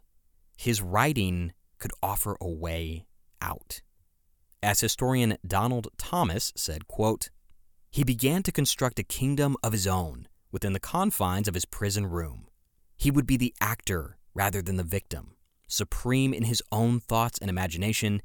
If there could be no escape outwards from the walls of his prison, perhaps there might be an escape inwards. There were those who had expected him to go mad, as other men did after years of captivity. But he was not to go mad. On the contrary, he was to shock the minds of his bourgeois readers with terrifying intellectual clarity. He would employ his sanity against his enemies as though it were a weapon of total war," end quote. As the Marquis himself said, quote, "My pen will be my weapon. Patience, patience. He who laughs best laughs last," end quote. Writing became a form of vengeful self-therapy for the Marquis, a way to inflict pain and horror and shock on a society that had left him for dead in a stone tower. And it was within those pages that he could bring to life the fantasies and obsessions that the real world could never accept. On paper, he was truly free. Free to indulge the darkest and most depraved corners of his mind. As writer Albert Camus said, quote, "Intelligence in chains loses in lucidity what it gains in intensity. In prison, dreams have no limit and reality is no curb," end quote. Oscar Wilde came to a similar conclusion a century later, saying that in captivity, quote, "The mind is forced to think. It becomes the sure prey of morbid passions, obscene fancies, and thoughts that defile, desecrate, and destroy." This is when Sade's sexual tastes begin to transform from an eclectic collection of kinks and oddball fetishes into a pitiless moral philosophy. Sadism, as a literary concept, was born in that cell. He wrote about his epiphany, quote, "I am here alone. I am here at the end of the world, hidden from all eyes and beyond the reach of any creature. There are no more restraints and no more obstructions. There is nothing here but God and conscience," end quote.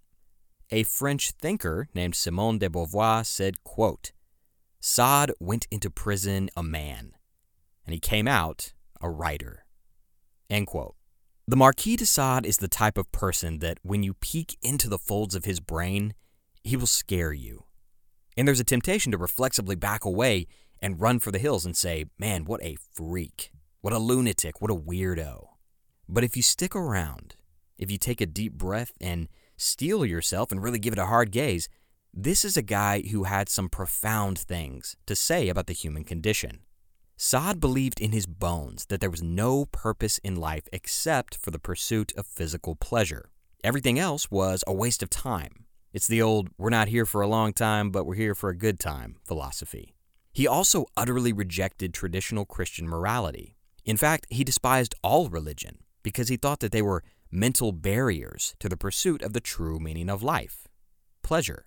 He believed that the entire construct of civilization and the codes of morality it upheld were deeply unnatural. Mother Nature had no moral code, he argued. It's random and violent and cruel. Rape, murder, and cruelty are commonplace in the animal kingdom, and to stray from that chaotic equilibrium was to reject what we really were, animals. There's a phrase you'll often hear in movies like, if we do that, we're no better than the animals. Well, Sade believed that we were animals, and all the pain and dissatisfaction in life came from trying to pretend that we weren't. Why not embrace it, he argued. Why not lean into the truth that we all know deep down? Only by breaking through these artificial barriers, by surrendering fully to the cruel, selfish, violent pursuit of self-gratification, could we ever be truly happy. As Donald Thomas wrote in his biography of the Marquis, quote, Sade was the bearer of bad news about the human race, end quote. Now, naturally, the Marquis could not express these ideas directly, but he did so through his characters and his books. His fictional protagonist became the mouthpiece for his entire worldview. And if it shocked you, and it did shock most people, he could just say, oh, that's the character's point of view. It's just fiction. There's this metaphor that I keep coming back to whenever I think about Sade's philosophy and his general attitude about sex. Have you ever turned over a log in the woods or something? You turn it over and you see squirming insects and creepy crawlies of all description. Well, Sade did that with human sexuality. He turned over the log, and he liked what he saw. As he said, quote, the greatest pleasures are born from conquered repugnances, end quote. In other words, get messy, get dirty, get over yourself. Instead of jumping back from the metaphorical insects under the metaphorical log, scoop them up, kiss them, love them, relish the sensation that simultaneously horrifies you and excites you. Well, the Marquis de Sade was about to take all of those views and translate them into a story, a novel which would become one of the most notorious texts in Western literature. His magnum opus, entitled The 120 Days of Sodom. And he would write it in an environment even more demoralizing than his current abode at the prison of Vincennes. In the mid-1780s, Sade was informed that he was being transferred. He was going to the Bastille.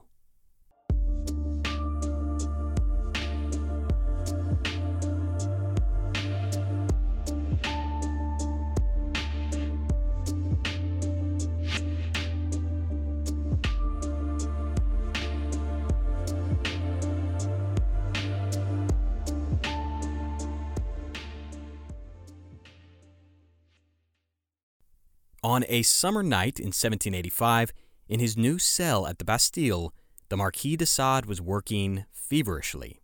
He had spent days carefully gluing pieces of paper together, about 5 inches wide each, until he had created a single blank scroll over 49 feet long. This was the canvas on which he would write his masterpiece. He'd specifically constructed it this way so that it could be rolled up and hidden inside the wall of his cell. Because the words he was about to put down on paper, he did not want anyone finding or confiscating.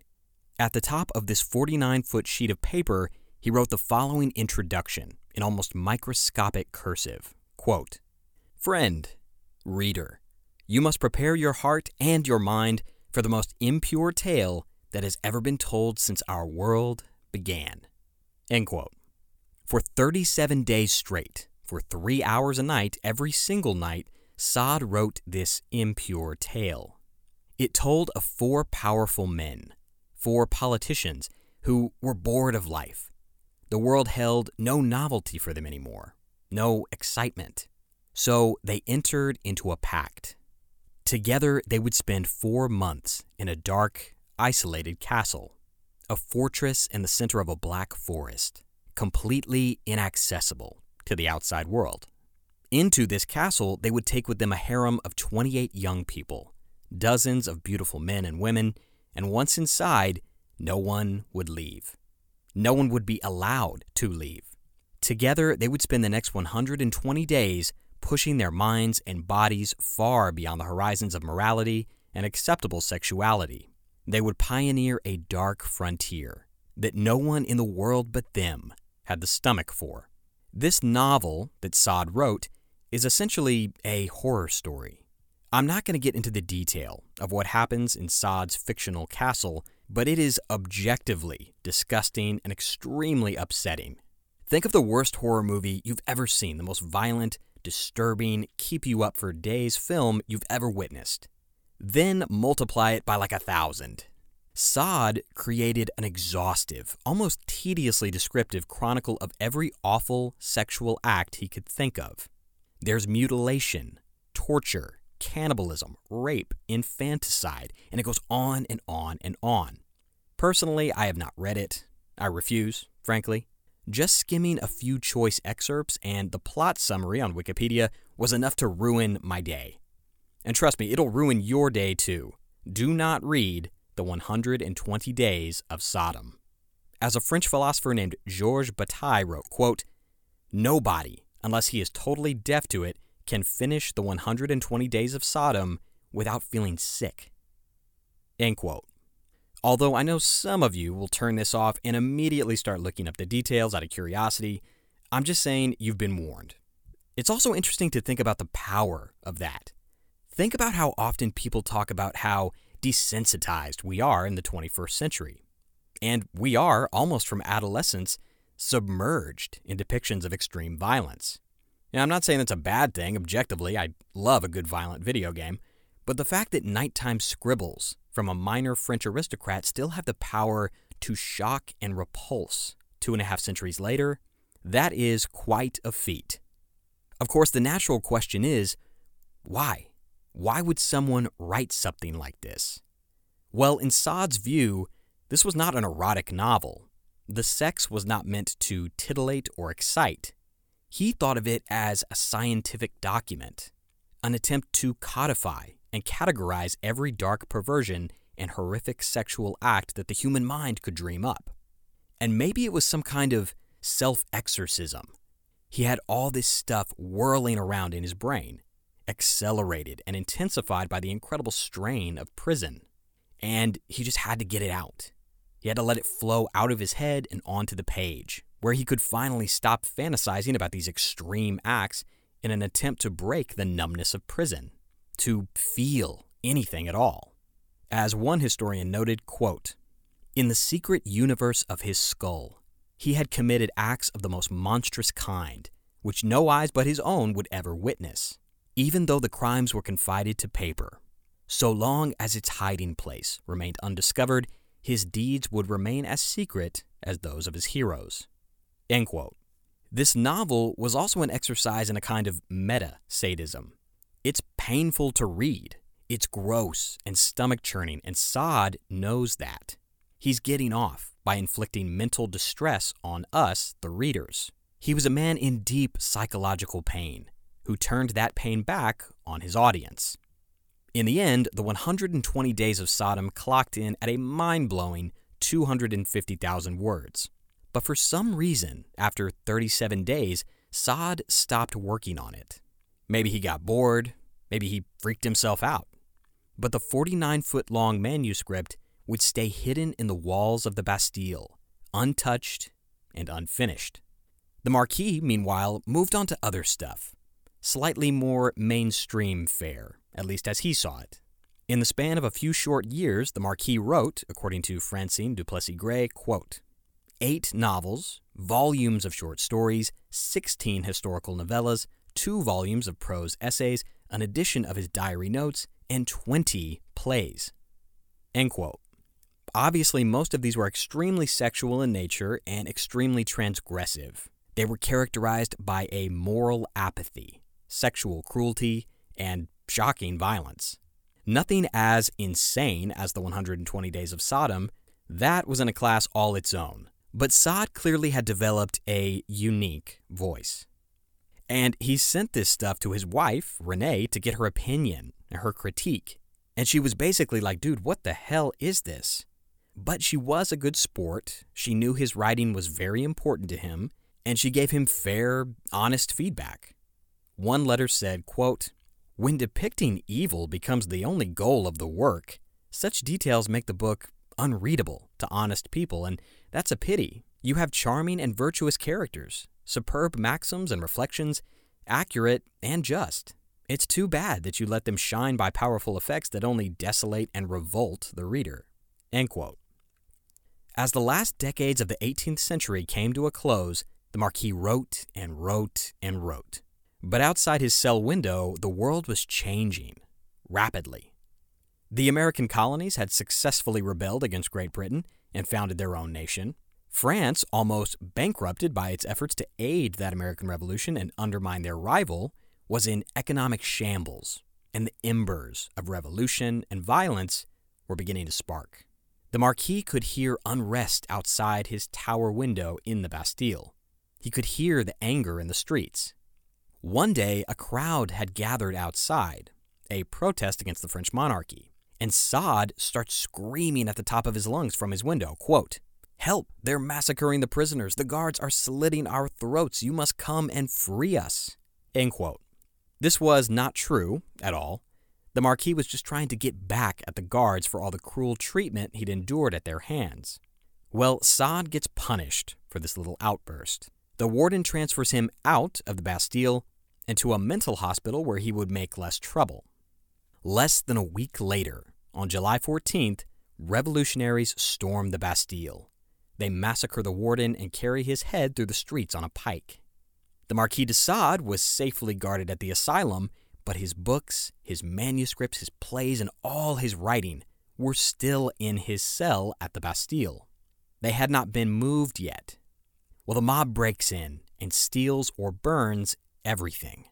All his papers, all his writing, years worth of work and mental toil, gone. Overnight. When Sade found out, he was devastated. Quote, "I had been extremely busy in the Bastille. Everything was torn up, burned, carried off, pillaged. For the loss of my manuscripts, I have shed tears of blood.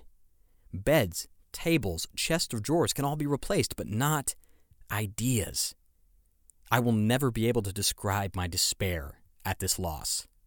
End quote. Everything he had written was gone. Except for one thing. Still hidden in the wall, written on a tiny roll of parchment, was his manuscript for the 120 Days of Sodom. 2 days before the storming of the Bastille, someone found its hiding spot.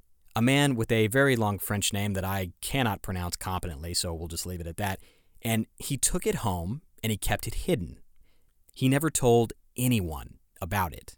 For 3 generations, this family took care of this historical document. Well, the Marquis de Sade thought his masterpiece had been lost forever, destroyed in the turbulence he himself had agitated. But almost a century later, in the 19th century, it was sold to a collector and published in 1904. It was a miracle, but the Marquis's defining piece of intellectual property survived a revolution and 119 years. Meanwhile, back in Sade's day, things happened very fast in the turbulent first years of the French Revolution. And I'm not an expert on the subject by any means, so I won't pretend to be, but things escalate to the point where the king, Louis XVI, is essentially held captive by his own people. Sade's wife, Renee, described the climate of fear in her letters from the period. Quote, "We're menaced every day with carnage. As compliant as some of the nobility are, they're still resented. When you go to bed, you're never sure what's going to happen the next day. In the future, no one will ever believe what happened here." End quote. It was in this environment of uncertainty and emotional distress that Renee starts looking inward. She starts thinking about her life, and she reflects on all the misery her husband had caused her. The stress, the anxiety, the years of loneliness. He had driven a wedge between her and her family. He had turned her into a glorified servant, fetching snacks and books and dildos, and not once had he ever said, "Thank you." As historian Francine du Plessix Gray writes in her examination of Renée, quote, "Like innumerable wives of our own time who have suffered through years of psychic battering, Renée had been led to a breaking point by an accumulation of griefs. Her husband's repeated threats and insults, the painful acknowledgement of her own blundering dedication, her infatuation waning, her illusions about her husband dissolving, she returned to natural gravity." Basically, Renée had an epiphany, a moment of clarity. After all these years, she wasn't in love with her husband anymore. As historian Neil Schaefer observed, quote, "Long-suffering Renée, like the French people, was also eager for a change." End quote. The Marquis de Sade, meanwhile, was still stuck in a mental asylum. But one day, he gets some great news.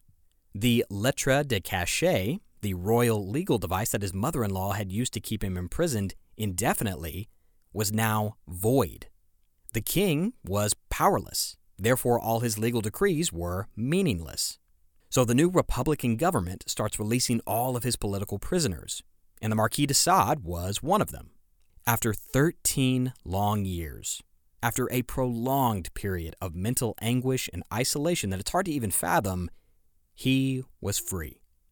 But he did not have a penny to his name.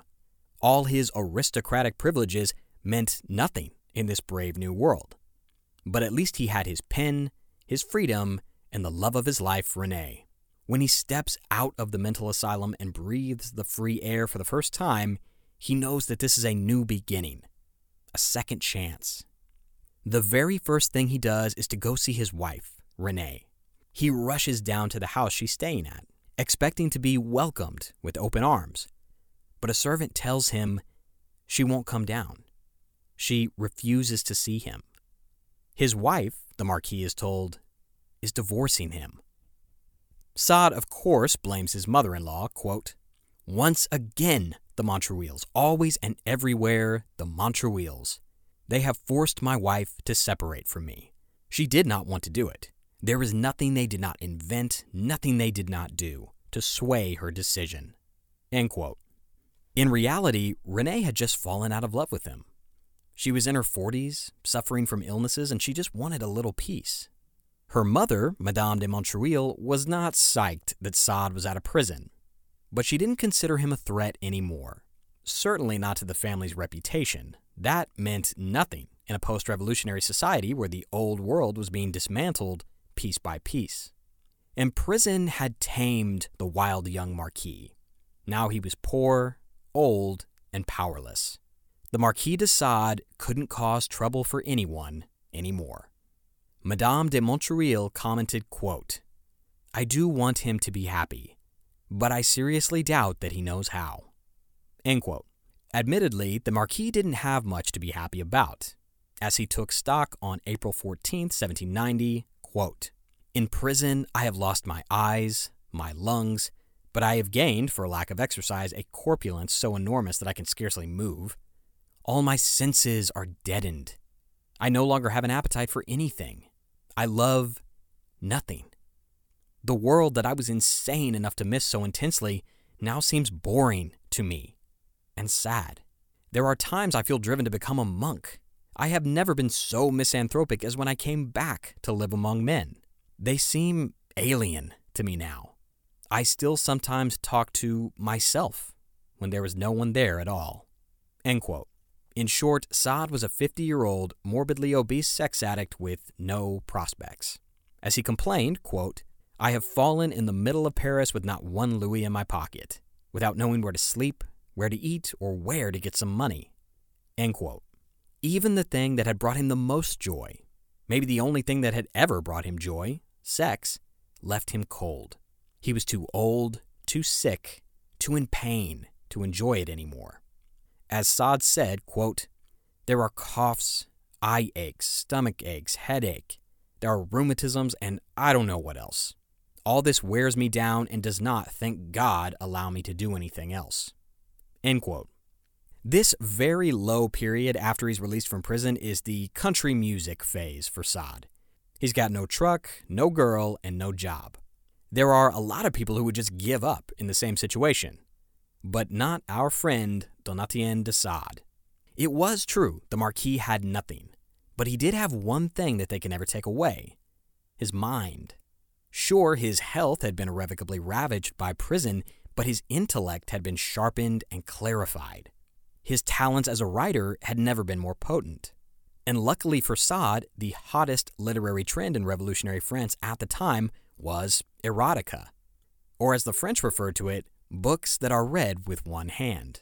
The atmosphere of uncertainty, change, and violence had whipped up an appetite for sex and hedonism like never before. Live for today, because tomorrow you might be dead. In fact, this craze for sexy literature was called la foutromanie, which literally translates to fuckomania. So Sade goes to work. He contacts publishers and begins writing to make a buck. As Sade explained to an acquaintance, quote, "I needed money. My publisher asked for something quite spicy, so I made him a book capable of corrupting the devil himself." End quote. The result was his famous novel Justine, which we mentioned at the top of the episode. It was, as Maurice Lever described, quote, "one of the most powerful and striking creations of French literature." And at the time, it made some serious waves. As one reviewer wrote, quote, "The title might attract and deceive sensitive and honest souls, but everything that the most deranged imagination can possibly invent in the way of things indecent, sophistic, and disgusting is collected in this bizarre novel." End quote. Aside from a scandalous yet blossoming literary career, Sade also gets involved in revolutionary politics.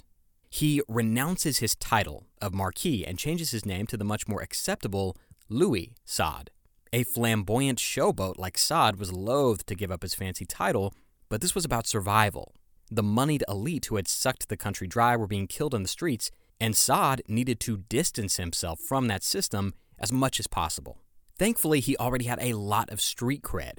If anyone questioned his patriotic bona fides, he could say, "Look, guys, I've been the victim of the old regime for the past 13 years. No one dislikes the king and his cronies more than me." Privately, Sade acknowledged that he was just playing the game to survive. Quote, "I adore the king, but I detest the old abuses. What am I at present, an aristocrat or a democrat? Tell me if you please, because I, for one, have no idea." End quote. Well, Sade ends up playing this game so well that he's made a judge for a particular district in Paris. And it was in this job that he begins to see the really ugly side of the revolution. Or rather, it starts to turn very ugly right in front of his eyes. On January 21, 1793, the French king, Louis XVI, is executed by guillotine in front of a massive crowd.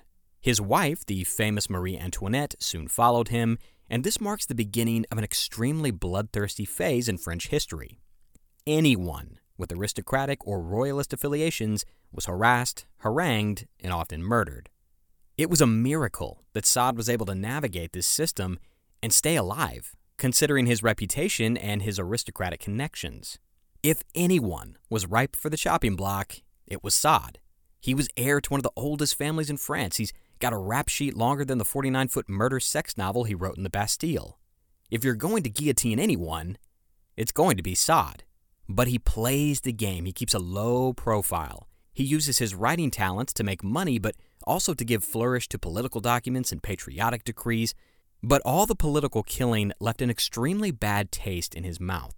Despite the murderous acts of his characters in his books, Sade despised the very concept of the death penalty, which, if you think about it, does jive with his worldview.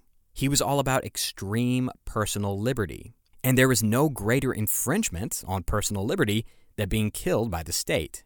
Unfortunately, in his position as a judge, Sade had to make decisions that often led to people's deaths. So he's caught in this terrible conundrum of having to keep up appearances as a fervent servant of the revolution while staying true to what he believed. As a judge, he was extremely lenient, almost suspiciously so, and it starts to raise a few eyebrows among his colleagues, who start to wonder if Sade was a little too soft for this brave new world they were trying to create. Well, one day, Sade gets a case file on his desk.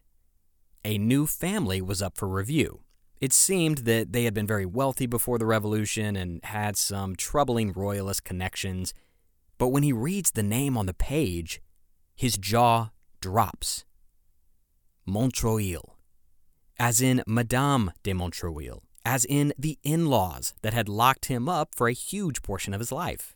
Biographies on the Marquis de Sade tend to focus a lot on the fun stuff. The sex, the violence, the indulgence, and it's really easy to get caught up in that stuff, and it's easy to blur the lines between Sade's writing and Sade the man. And this decision that he's about to face is a defining moment for Sade the man. What he's about to do tells us the kind of person who he really was. Sade had every reason to want these people dead. His mother-in-law had been an object of his hatred for decades, a fixation for all his misfortune and anger and sadness. This was a person who he once called, quote, an infernal monster, a venomous beast. I do not think it is possible to find a creature in the world more abominable. Not even hell vomits up anything close, end quote. And now, in a bizarre, ironic twist of fate, her life was in his hands. What people do with power, when they have it, tells you everything you need to know about them.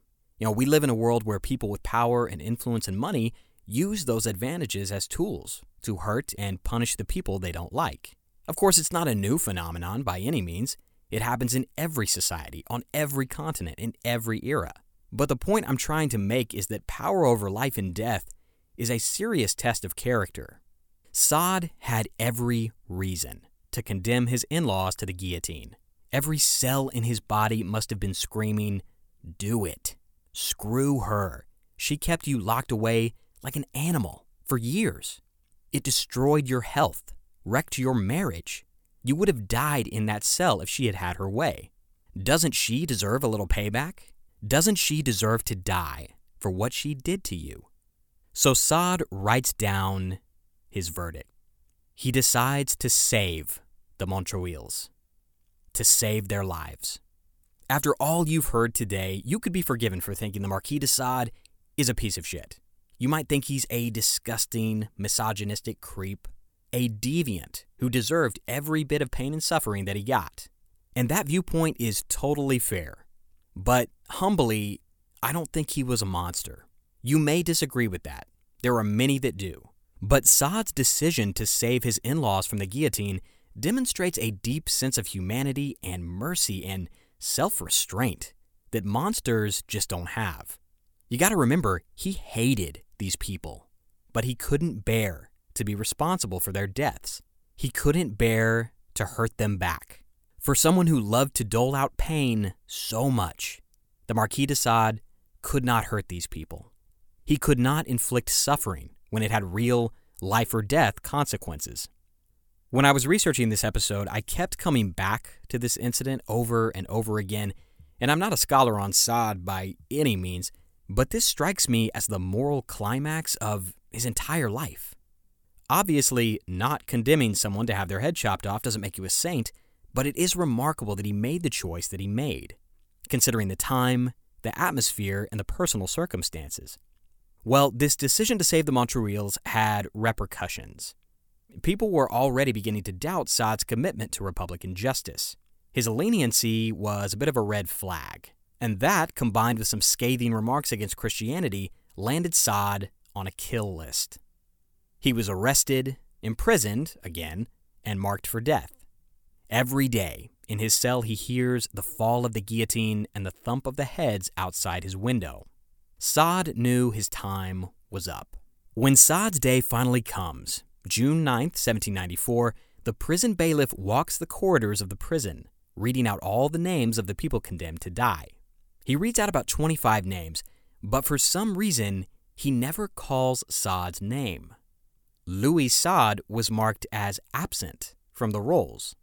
All of those other people had their heads chopped off that afternoon, but Sade was safe in his cell, overlooked, How this happened is a little bit of a mystery. Some historians chalk it up to a clerical error, the chaos and ineptitude of a political system that declared people enemies one day and friends the next. But other historians believe that Sade made appeals to some powerful friends or bribed officials to let him off the hook. Everyone has their pet theory, but no one really knows what saved the Marquis de Sade from the Scythe of Liberty, as it was called. On the same day that he was set to be executed, the administration that had put him on the kill list, led by the fanatical Maximilian Robespierre, was overthrown. The executors were executed, and before long the Marquis de Sade was a free man, yet again. He had escaped death by a hair's breadth. But as we said earlier, Sade is such a glutton for punishment. He is an irrepressible pusher of the envelope. So what does he do after barely surviving the Reign of Terror? He writes a book even more graphic and scandalous than all of his previous ones.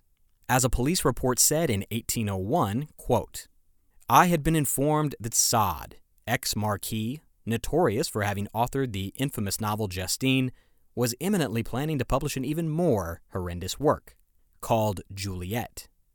End quote. The novel Juliette is about a woman who fully embraces Sade's philosophical viewpoint of pleasure at all costs. She kills, tortures, and rapes for her own amusement. And as she does these things, her life gets better and better. She becomes happier and happier. Sade seemed to be making the argument that by doing what you want, whenever you want, to whomever you want, happiness could be yours. Juliette has some of the most mind-bogglingly creative sexual imagery I've ever seen. It's nuts. And I want to read you a brief rundown of some of the highlights as summarized by historian Francine du Plessix Gray. And just a warning, this passage gets extremely graphic. And if you're still with me at this point, I'm going to assume it won't bother you too much, but just a courtesy warning. Gray writes this about Sade's novel, Juliette, quote, "Juliette offers the most phantasmagoric, surreal passage of Sade's writing. We witness a scene where Juliette celebrates Good Friday by holding a mass orgy at a nunnery, where they are serviced by relay races of monks and novices wielding their own prodigious organs and innumerable dildos. We encounter a character named Minsky, an omnivorous Russian giant who owns a private guillotine, whose ejaculations shoot 20 feet upward, whose mobile dining room furniture, tables, chairs, candelabra, are composed of hundreds of artistically arranged naked girls. Equally extravagant is the portrait of the sorceress Durand, whose finger-length clitoris can penetrate women as effectively as any male organ, and who boasts she can destroy the planet in 6 minutes through her magical skill with poisonous plants." End quote. This kind of wild, dreamlike imagery was Sade exploring a concept that would not be popularized until almost a century later under Sigmund Freud, the concept of the unconscious mind, the idea that our minds harbor desires and impulses that we don't even know about. Also, in his portrayal of lesbian and bisexual relationships, he was exploring the concept of sexuality as a spectrum, which would not gain a mainstream foothold until Alfred Kinsey popularized the idea in the mid-20th century. And that was less than 100 years ago. The point being, Sade was incredibly ahead of his time. But all of this wild stuff got him in trouble again. Napoleon Bonaparte, who by this point had seized control of France and positioned himself as its dictator, was enraged by the content of Justine and Juliette. He demanded that the author of the content be imprisoned and every copy of the books burned. Sade was declared insane by the state and confined to a mental asylum, where he would spend the rest of his life. The authorities said he suffered from, quote, "libertine derangement," end quote. Now, at face value, that sounds like a very sad way to end our story, but the Marquis de Sade made the most of his time at the insane asylum. He was free to walk around and have visitors, but most importantly, he was free to write. Well, to the Marquis, a writer without a pen was like a junkie without a needle. He wrote books and plays and even had his fellow inmates at the asylum perform in his productions.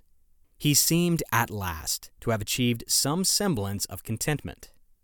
As he wrote to an acquaintance a few years before his death, quote, Perhaps you would presently like a word about me. Well then, I am not happy, but I am well. At the age of 74, the Marquis de Sade closed his pale blue eyes for the last time and died comfortably in his bed at the asylum. In the end, he'd spent 32 years of his life in some kind of captivity. Sade never really achieved true happiness. But maybe in his creative oasis at the asylum, he had found something resembling contentment. If he had any advice for younger generations, some lesson to be gleaned from his 7 decades of life, it was this, quote, "Your body is yours and yours alone. You are the only person in the world who has a right to take pleasure from it and to permit whoever you will to get pleasure from it. Take advantage of the happiest time of your life. They are but too short, those happy years of our pleasures. If we are fortunate enough to have taken advantage of them, pleasant memories console and divert us in our old age." End quote. No one could have ever accused the Marquis de Sade of wasting his younger years. But ironically, in his pursuit of pleasure, he spent most of the latter half of his life incarcerated and persecuted, separated from the thing he loved. Shortly after Sade was buried, a scientist dug up his body and stole his skull. Well, the grave robber was a phrenologist, which is a debunked pseudoscience that looks at the shape of someone's skull to determine their personality type. This scientist expected to find severe deformations in the skull of this monstrous author, this world-famous pervert who had dreamt up the most insane, depraved fantasies. The phrenologist was disappointed. He didn't find any abnormalities. Instead, he found a skull that was, quote, "in every respect, just like that of a father of the church," end quote. In other words, Sade's skull wasn't any different than the most innocent priests. He wasn't a monster. He was just like us. And maybe that's what scared people the most. This has been Conflicted. Thanks for listening.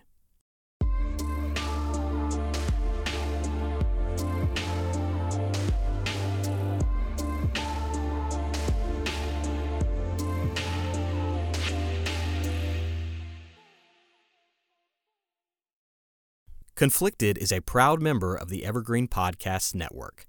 Be sure to follow us on Twitter and Instagram for updates, news about upcoming shows, and semi-daily musings about history. If you enjoyed today's show, please subscribe, rate, and review wherever you get your podcasts. And as always, thank you so much for your time, and have a great day. It is Ryan here, and I have a question for you. What do you do when you win? Like, are you a fist pumper? A woo-hooer, a hand clapper, a high-fiver? I kind of like the high-five, but if you want to hone in on those winning moves, check out Chumba Casino. At ChumbaCasino.com, choose from hundreds of social casino-style games for your chance to redeem serious cash prizes. There are new game releases weekly, plus free daily bonuses, so don't wait. Start having the most fun ever at ChumbaCasino.com. No purchase necessary. VGW Group. Void where prohibited by law. See terms and conditions. 18+.